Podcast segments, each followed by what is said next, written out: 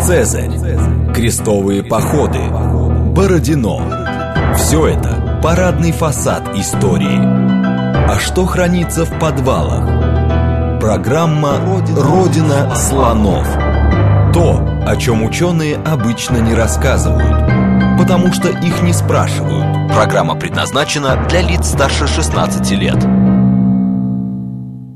Всем привет, это «Родина слонов», программа об исторических мифах, об истории, которую мы не знаем, о тех фактах, которые вполне очевидны для ученых, но по разным причинам прошли мимо нас. Меня зовут Михаил Родин. И мы продолжаем серию наших специальных, я бы сказал, удаленных эфиров, которые я каждый раз веду из разного места. Дело в том, что в данный момент я сейчас снимаю проект «Дневная поверхность». Это такой своеобразный археологический тревел-блог, где мы показываем интересные археологические памятники, как там работают ученые, какие методы применяют и так далее. Поэтому, если хотите знать, каждую неделю Родин вещает из нового города, подписывайтесь на канал «Прошлое» в YouTube. Сегодня я нахожусь на берегу Волги, и логично было бы поговорить о волжских проблемах, тем более, что есть интересный повод и такие важные археологические новости. Мы сегодня будем говорить об именьковской археологической культуре. Для меня это очень приятная тема, потому что обсуждать ее на самом высоком научном уровне можно с моими личными друзьями, людьми, с которыми мы вместе учились на одном факультете, и которые немножко старше меня. И разговор этот обязательно не обойдется без упоминания легендарного морского археолога Галины Ивановны Матвеевой. Я, например, читал археологию в университете, поэтому меня за возможное понебратство со взрослыми, уважаемыми в стране и в мире учеными. Ну, мы вместе учились и много утреннего чая вместе всяких разговоров. Итак, у нас сегодня на связи Леонид Александрович Вязов, кандидат исторических наук, заведующий лабораторией междисциплинарных археологических исследований Института народных отношений Казанского федерального университета. Алло, Леонид, да, слышишь ли ты меня? Да, Миша, я хорошо слышу. Отлично. И Виталий Викторович Кондрашин, кандидат исторических наук, старший научный сотрудник ООО «Гефест». Виталий. Да, прием. Здравствуйте, всем привет. Здравствуйте. Хорошо. Итак, если вообще когда-нибудь, я сейчас обращаюсь к нашим слушателям, когда-нибудь что-нибудь слышали про именьковскую архитектуру, которая живет в Средневековье еще до образования русского государства, ну или бурный, так или нет. Мы идем, но это вообще, в принципе, интересное историческое явление, и там очень много с ним проблем связано. Поэтому давайте, наверное, начнем с самого простого определения. Что такое именьковская археологическая культура, когда она существовала и в какое время? Я думаю, что тебе можно задать этот вопрос. Ну, Леонид Александрович, наверное, лучше ответить на этот вопрос, поскольку это его научная тема. Виталик, я думаю, что вводное это замечание как раз, это твоя тоже научная тема, вводное замечание как раз мог бы сделать ты. Вот, ну, давайте, попробуем поговорить об этом вдвоем. Значит, именьковская культура, была впервые, памятники этой культуры впервые были описаны еще до революции, но как особое культурное единство их начали осознавать археологи в 20-40-х годах.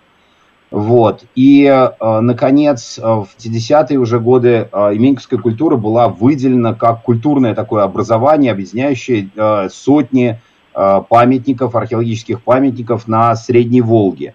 Вот. В 60-е годы появляются первые книги об именьковской культуре. Петр Николаевич Старостин, казанский исследователь, очень много сделал для описания этих древностей. Выпустил том, монографический том о именьковских материалах.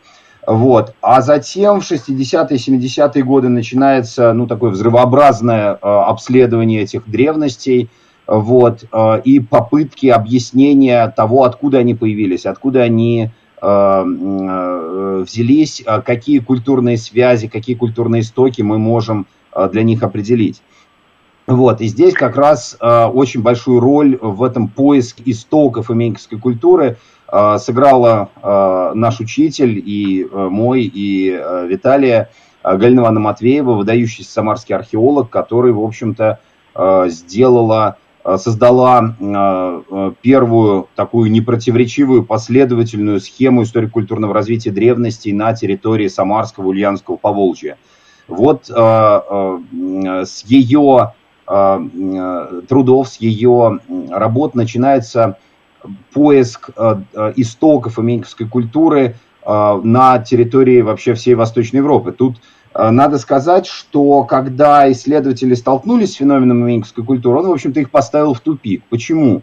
Ну, потому что вдруг в первые века нашей эры появляется огромный массив древности, совершенно не характерным для региона погребальным обрядом. Именьковцы хранили по обряду кремации. Вот здесь никогда не было до этого и не было потом. Появляются масса городищ, которые устроены не совсем так, как это было принято у народов Поволжья. Появляются находки, материалы, которые тоже, ну, так вот не выводятся, не могут быть генетически произведены от древности, которые существовали в регионе в предшествующий период. И вот как раз с работ Галины Ивановны начинается первые попытки парадоксальных в какой-то степени решений, поисков парадоксальных решений истоков этой культуры. Потому что местные исследователи старались искать их в местных древностях и вставали в тупик.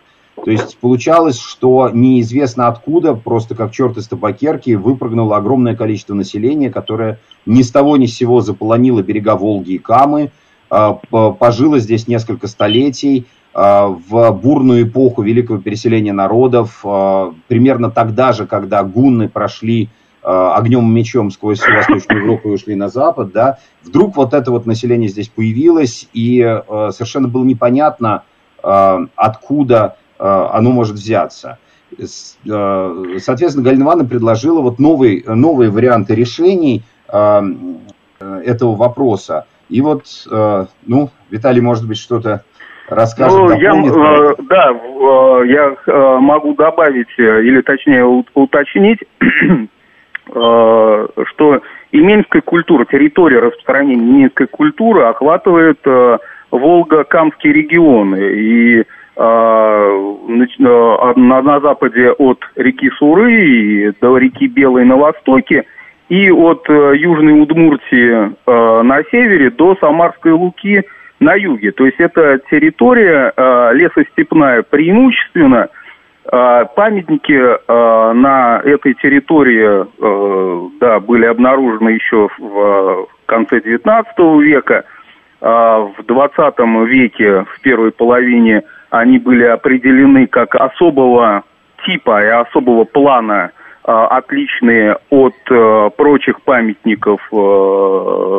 И уже в 60-е годы Владимир Федорович Генинг предложил концепцию, согласно которой эти памятники объединялись в культуру, которую стали называть именьковской, по селу Именьково в Татарстане, по городищу, которое было обнаружено рядом с этим селом, вот, который, в общем-то, определило дальнейшее понимание археологической ситуации вот этого Волго-Камского региона, Среднего Поволжья и Нижнего Прикамья преимущественно. Вот, да, что хотел бы добавить. По хронологии еще поделитесь, пожалуйста, с какого времени появляются эти памятники, когда они исчезают? На данный момент господствующая позиция – это 4-7 века нашей эры. Вот. Но когда была определена, точнее, или предложена культура Генингом, он ее датировал достаточно широко, там, с 4 до рубежа 8 и 9 веков. И действительно, в общем-то, это период, который можно не сопоставить, а это и есть период Великого переселения народов на нашей территории, на территории Среднего Поволжья, Прикамья, там, Приурале. Вот. В дальнейшем, в ходе раскопок, в ходе исследований, эти хронологические рамки были значительно уточнены. И на данный момент 4-й, 6-й, начало 7 века – это вот те хронологические рамки, которые определяют время существования именьковской культуры. Хорошо, если и вот тут важный момент. Да, смотрите, поскольку мы говорим про археологическую культуру, мы говорим о бесписьменном обществе, то есть все, что мы знаем, насколько я понимаю, про эту культуру, про этих людей, мы получаем из археологии. Археологи определяют по набору, скажем так, параметров. Вот. И да, и нет. Дело в том, что... Чем выделяется вот это? Дело в том, что это время-то зафиксировано, и даже наши территории косвенно попали в письменные источники, там, включая труды Иордана, готского историка VI века, который опирался на более ранние источники, и Аммиана Марцеллина. Поэтому здесь, источники есть. И это, кстати говоря, с одной стороны облегчает, а с другой стороны значительно усложняет интерпретацию тех материалов, которые мы получаем в ходе раскопок, изучая памятники именьковской культуры и вообще памятников эпохи Великого переселения народов. Так, хорошо, но в любом случае мы должны просто определить, что именьковская археологическая культура, какие основные черты ей присущи, почему ее выделяют в какую-то отдельную такую культурную общность. Я думаю, Леонид Александрович хорошо на этот вопрос грамотно ответит, поскольку это его живой материал. Итак. Значит, на сегодняшний день мы знаем около 800 памятников, которые расположены, Виталик обозначил границы от Суры на западе, то есть это Восточная Мордовия на западе, граница с Пензенской областью и с Ульяновской областью, и до Уфы на востоке, до центра Башкортостана на востоке, от, впадения, от устья реки Белой на севере и до Самарской Луки на юге, на этой территории расположено около 800 археологических памятников, которые имеют то или иное отношение к именьковской культуре. Сейчас, конечно, можно выделять более дробные группы внутри этого большого массива древности. И, собственно, то описание, которое там дает Старостин, скажем, то есть то, о чем я буду говорить в дальнейшем, относится не ко всем этим памятникам. Наверное, около где-то 4-5 сотен из этого большого массива обладают действительно признаками такой классических именьковских древностей. Остальные относятся либо к периоду формирования этой культуры, либо к периоду уже, когда она начинает распадаться на отдельные локальные варианты и прекращает свое существование.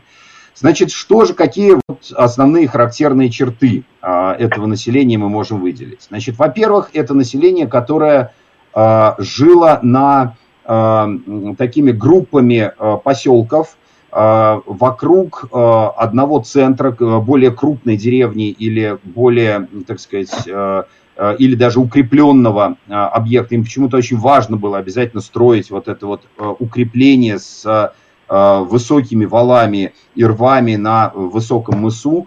Какое-то значение для них это имело военное или сакральное, социальное, может быть.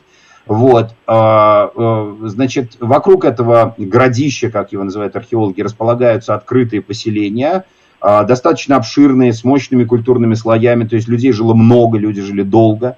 И в состав таких групп, по-видимому, входили также могильники. Могильники грунтовые с кремационным обрядом погребения, с господством кремационного обряда погребения, хотя есть некоторые и трупоположения. То есть это население сжигало своих умерших. Значит, грунтовым могильником, правильно? Нет, никаких курганов не было. Были такие поля погребений, как их называют центральноевропейские археологи, то есть обширные пространства, на которых расположены десятки и сотни захоронений по обряду кремации. Такие небольшие ямки, в которых ссыпались, иногда даже не ямки, иногда даже на поверхности сложенные кальцинированные кости, остатки погребального костра, вместе с которыми клали отдельные предметы, не всегда. Но вот в поздних могильниках они начинают класть заупокойные дары, обязательно ломая их на части, сгибая, то есть так или иначе уничтожая вещь вместе, ну, по-видимому, с умершим владельцем или принося в дар этому умершему человеку сломанные вещи. Как правило, это не оружие, оружие в единичных погребениях только зафиксировано. Это 1-2 керамических сосуда, по-видимому, с заупокойной пищей, и какие-то, ну, такие мелкие бытовые предметы. В женском случае это украшения, детали костюма, бусы, застежки, фибулы, пряжки. Ну, то есть вот такой вот достаточно скудный набор вещей. При этом это население было очень многочисленным, как уже явствует из количества памятников. Это население очень активно осваивало ландшафты Среднего Поволжья, расселяясь и приводя, ну, естественные ландшафты в такое освоенное состояние, используя их под подсечное, а впоследствии, видимо, и даже какое-то такое пашенное земледелие.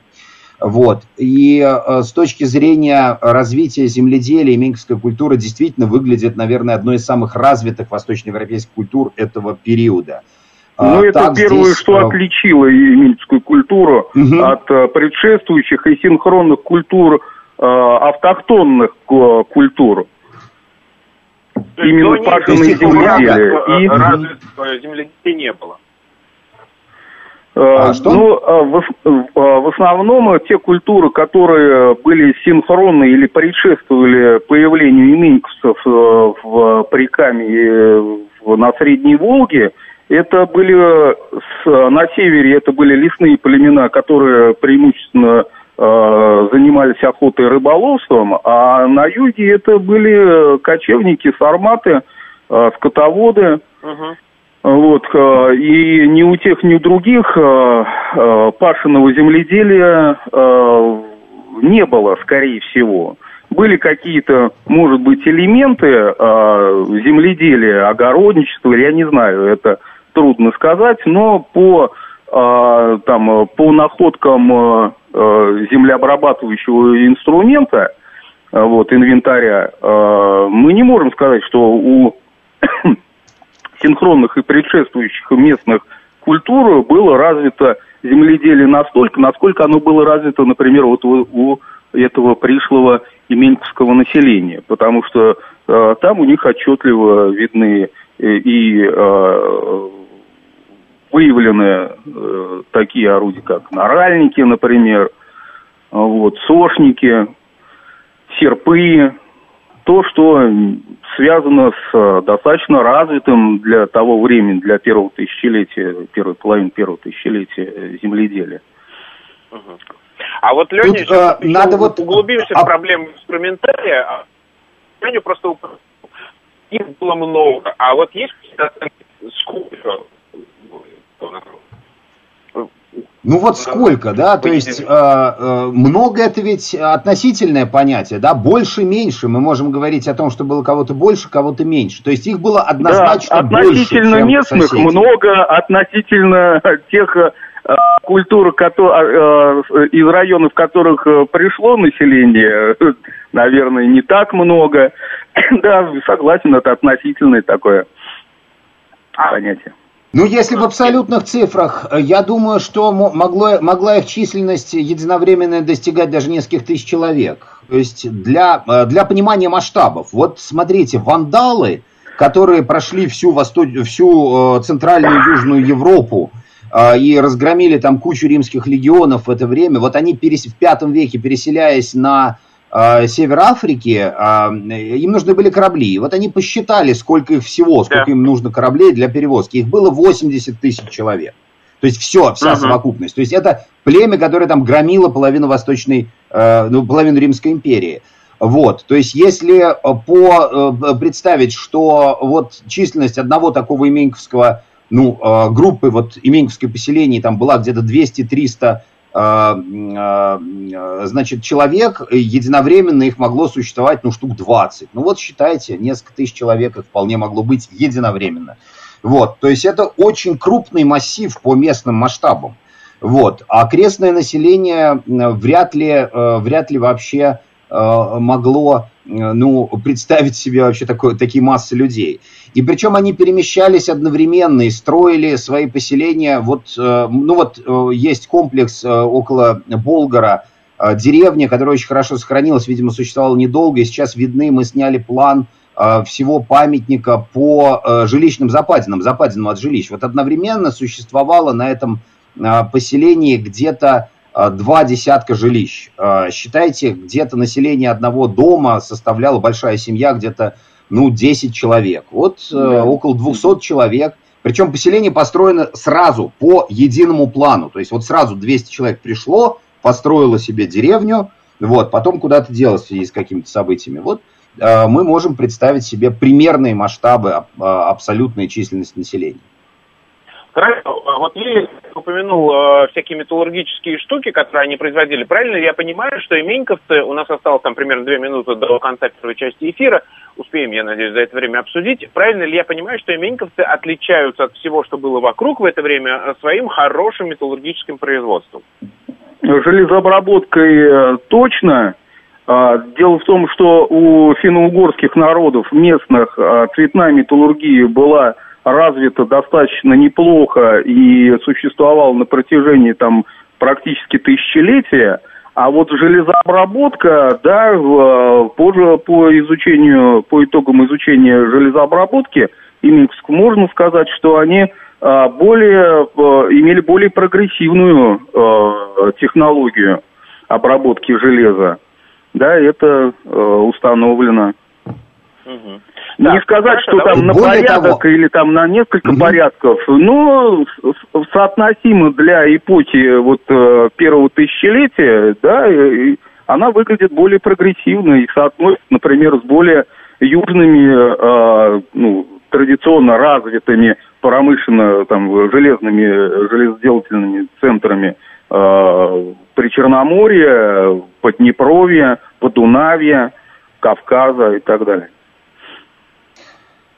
Вот характерная черта по железообработке. У именьковцев появляются клады топоров. То есть вот топоры производились, видимо, уже для обмена, не просто для использования там в рамках деревни, да, но для того, чтобы в виде топоров вот распространять этот металл среди соседей.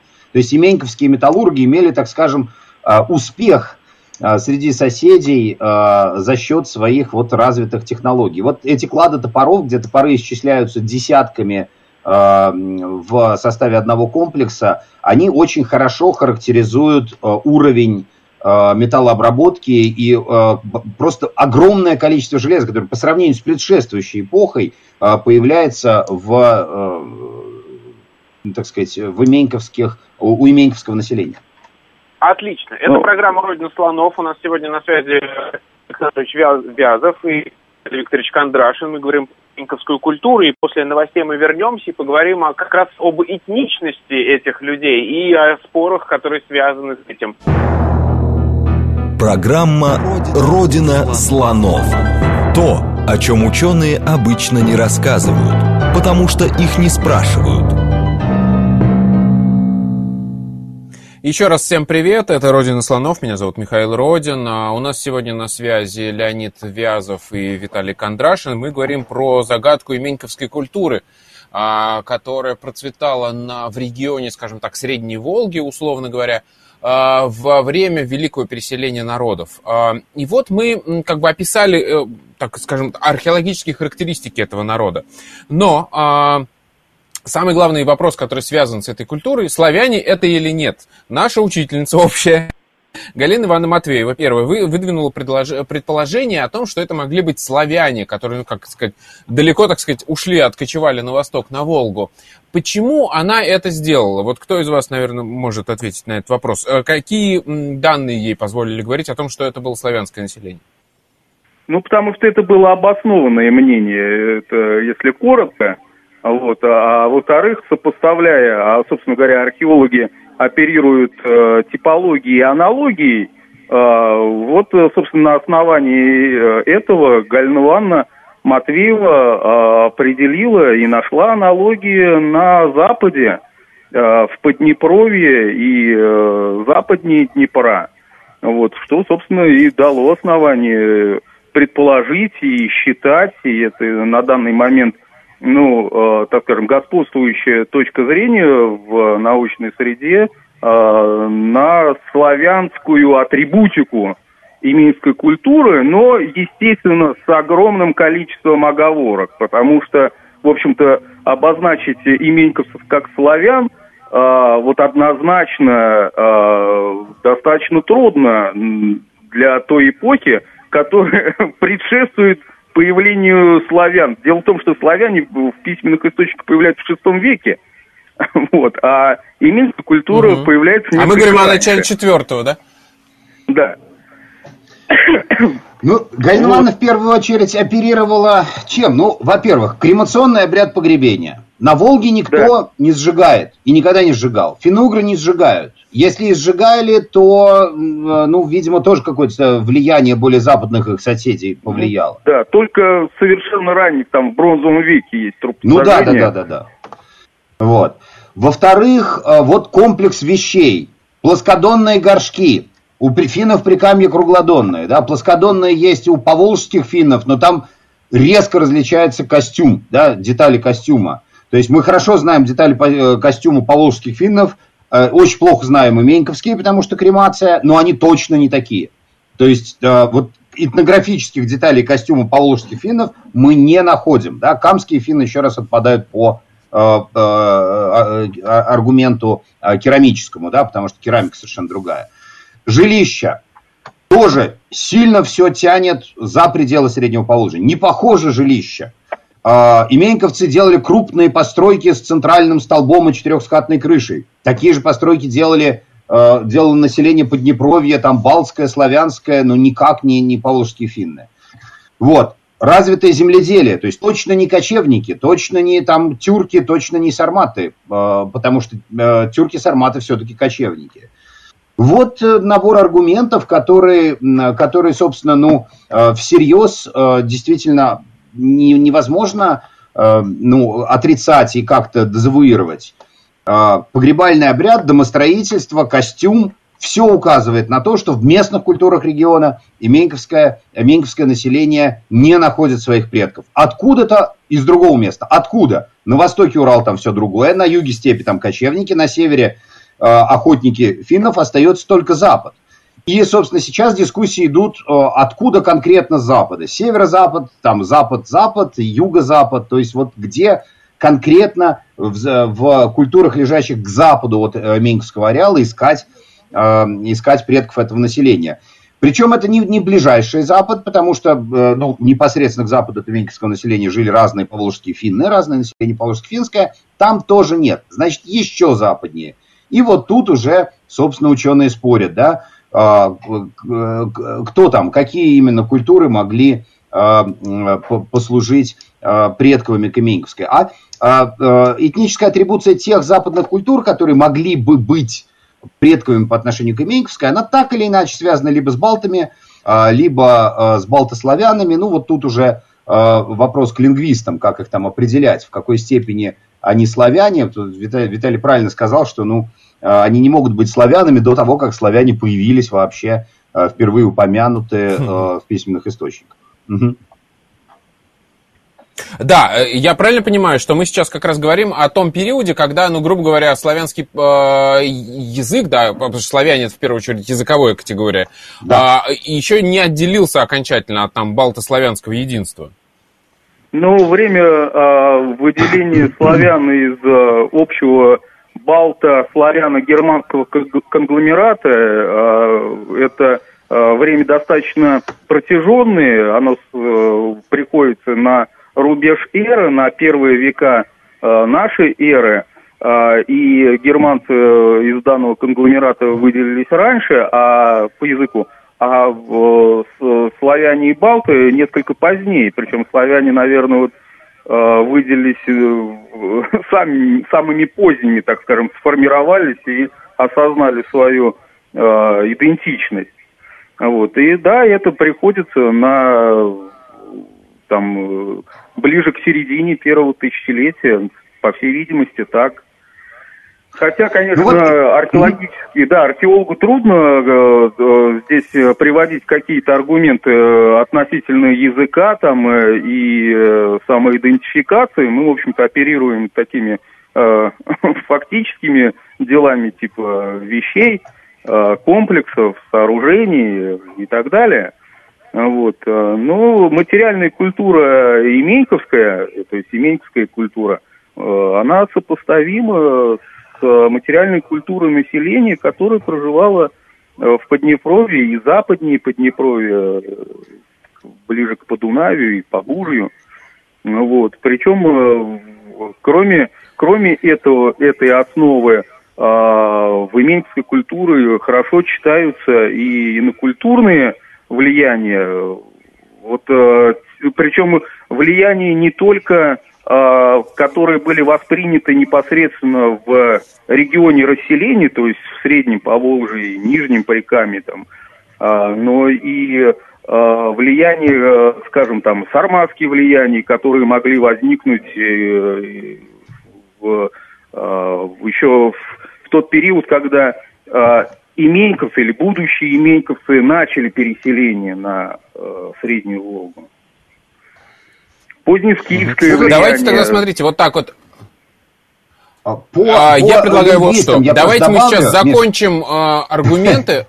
Говори. Блингис, просто реплику одну, да? Значит, вот смотрите, сейчас, во-первых, можно, так сказать, сослаться на Владимира Владимировича Напольских, с которым ты вот разговаривал недавно, записывал передачу, да? Вот как раз, как лингвисты описывают ситуацию? То есть, славянский язык — это окраинный диалект макробалтского, праславянский язык, окраинный диалект макробалтского языкового ареала. То есть был огромный балтский ареал от Москвы и до окраин, да, до Прибалтики, там, Повисленья, Поднепровья и на востоке до побережья Оки. Вот в этом огромном ареале... Да. В этом огромном ареале был окраинный говор, который впоследствии выделился и стал предковым по отношению к славянским языкам. Вот. И дальнейшие дискуссии здесь, там больше балты, меньше прославяне, то есть, это не имеет значения, вряд ли может быть реконструируемо точно, учитывая, что все-таки надписей на именьковском языке мы не знаем. И никогда не узнаем, скорее всего. То есть мы сейчас говорим о том, что это не славяне, а это те люди, которые участвовали, чьи братья участвовали в формировании вот этой славянской культуры, которая потом выделилась. То есть это очень, мы до этого момента их ловим. Правильно? Михаил Михайлович, если позволишь, я вот такой образ приведу. Мы знаем, как готовить борщ, и как готовить щи. Что отличает, например, борщ от щей? Наличие свеклы, например, как раз я бы сопоставил такую ситуацию. Мы готовим мясной бульон, потом туда бросаем картошку, капусту, а вдруг на этом этапе... У нас пока еще щи, да? Да, и на каком-то этапе, скажем, когда мы забросили капусту, а дальше у нас вариант: либо готовить щи, либо готовить борщ. Те, которые остались в Поднепровье, они бросили свеклу, и из этого получились славяне. А те, которые пришли на Волгу, и которых мы определяем как именьковцев, они бросили туда не свеклу, а, не знаю, какие-нибудь там свиные копчености, и получилась солянка. Образ такой у меня. Хорошо, я вот тут сейчас...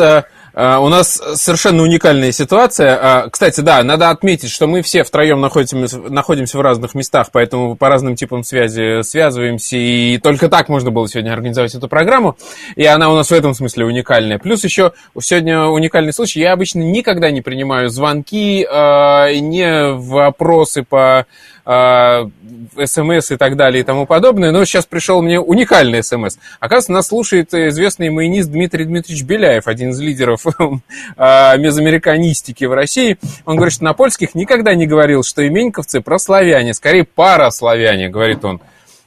Как мы можем отреагировать на это? Да, ну так, в общем, мы об этом же и говорим, да? То есть это одна из периферийных групп, да? Тут не противоречиво совершенно. Он действительно никогда не говорил, что они напрямую прославяне. То есть из именьковцев славяне никогда не получились. Угу. Да, хорошо. Были родственники тех, кто из кого потом получились славяне. Но славянами были ли они? Угу. Это относительно вообще. Просто есть такой стереотип, там, начиная...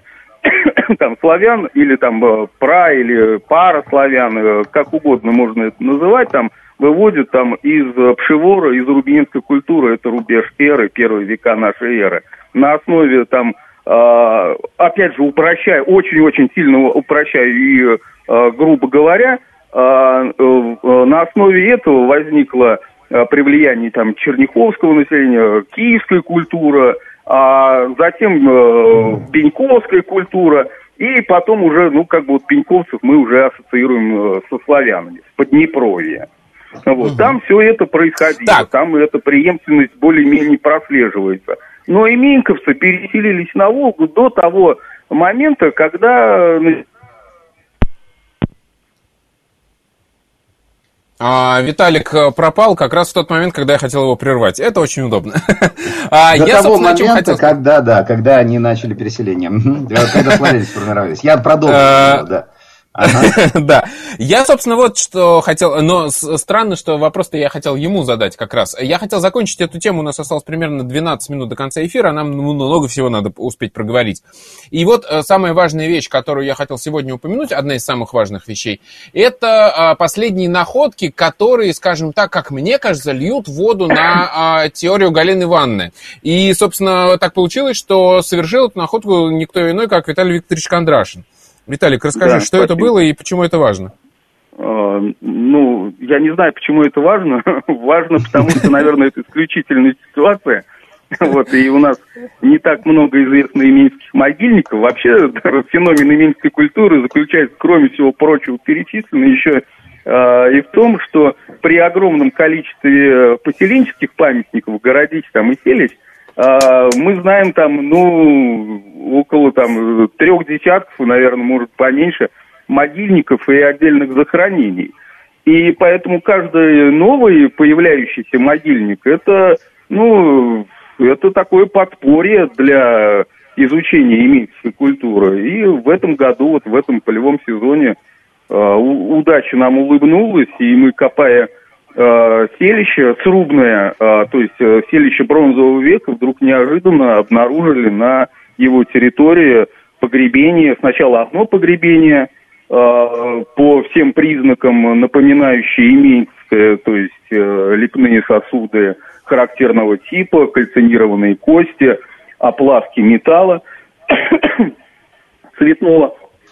А в дальнейшем там еще и обнаружилось дополнительно 6 погребений такого же типа, вот, в которых, кстати говоря, тоже обнаружен достаточно редкий погребальный инвентарь для именьковской культуры, наконечник копья и удила, причем то погребение, в котором эти предметы были обнаружены, он сопровождался еще и жертвенным комплексом в виде ног лошади.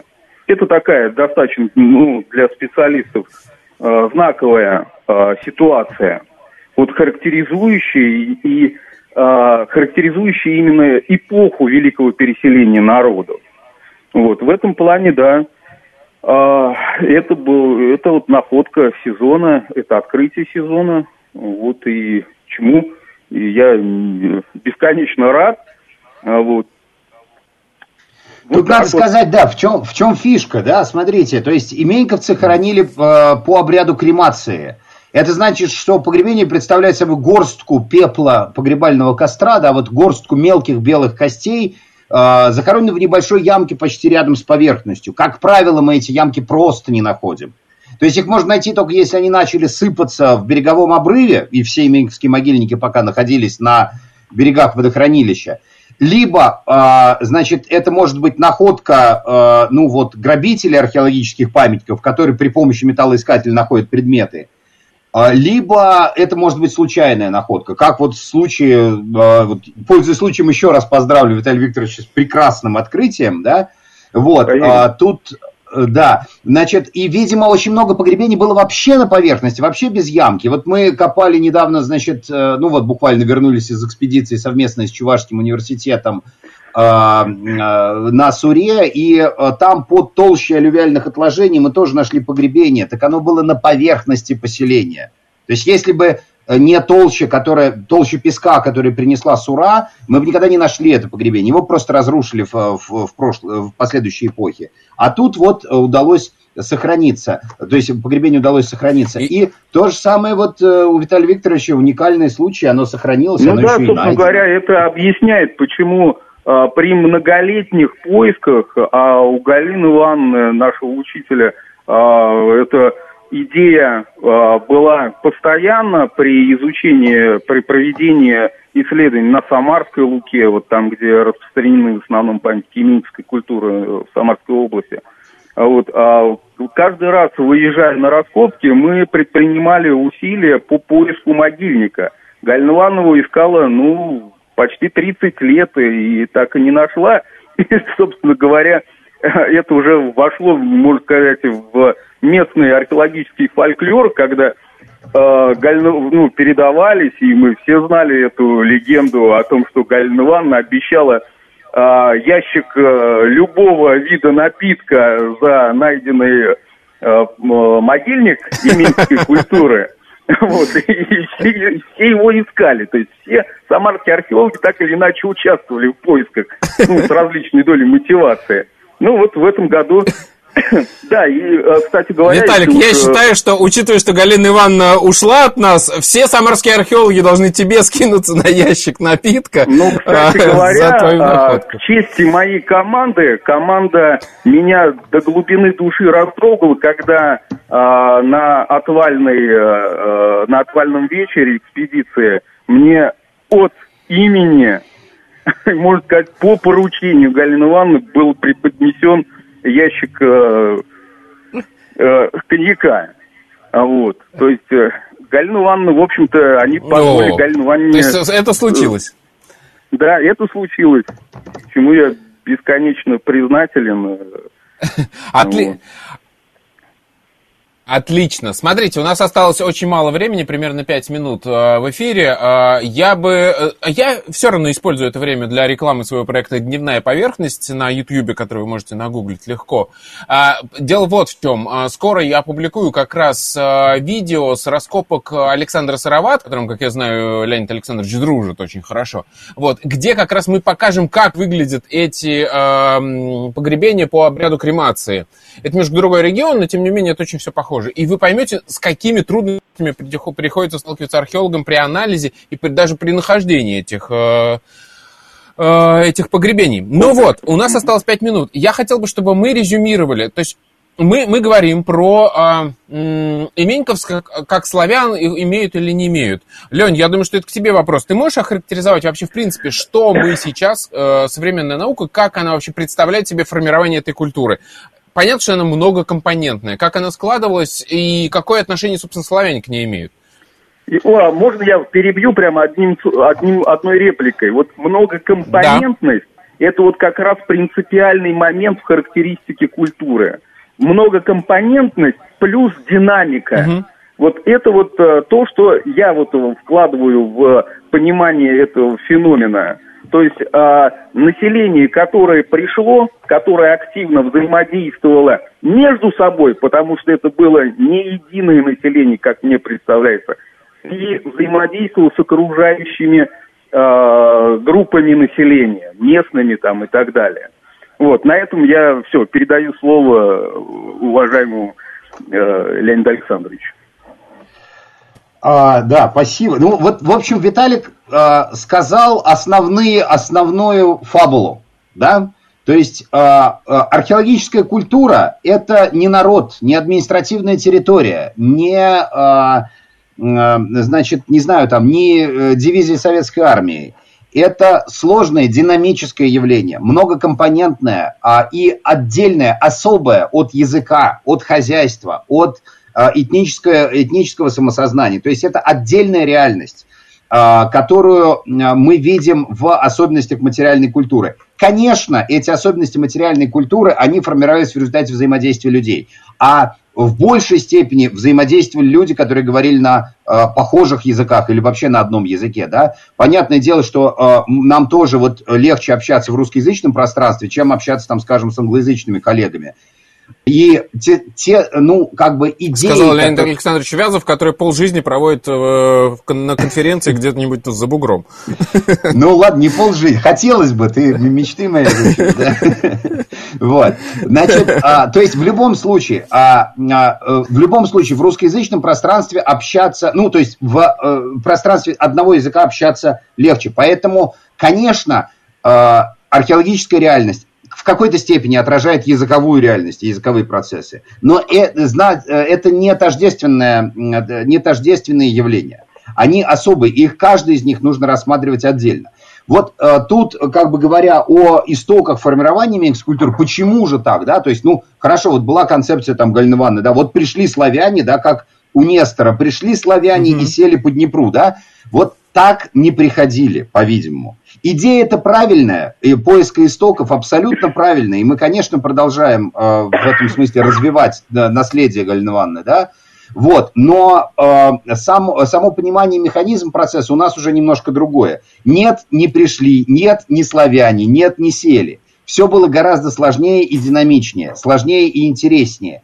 И переплетались процессы не только этнические, не только культурные, но и процессы, связанные с развитием хозяйства, с освоением территорий, со взаимодействием человека и окружающей среды, с климатом и прочее, прочее, прочее. Мне кажется, Миш, что это скорее тема отдельного разговора. Может быть, мы оставим такую интригу, вопрос, и когда-нибудь сделаем еще одну передачу. А что же тогда? Хорошо, не пришли, не сели, не славяне. А что же тогда произошло? А как же тогда это сформировалось? Вот. И я думаю, что мы сможем еще раз поговорить, может быть, в том же составе, потому что вот наши последние исследования, они все-таки ориентированы на изучение взаимодействия человека и окружающей среды. И я и ребята, с которыми мы работаем вместе, мы скорее в этом ключе рассматриваем процессы формирования именьковской культуры.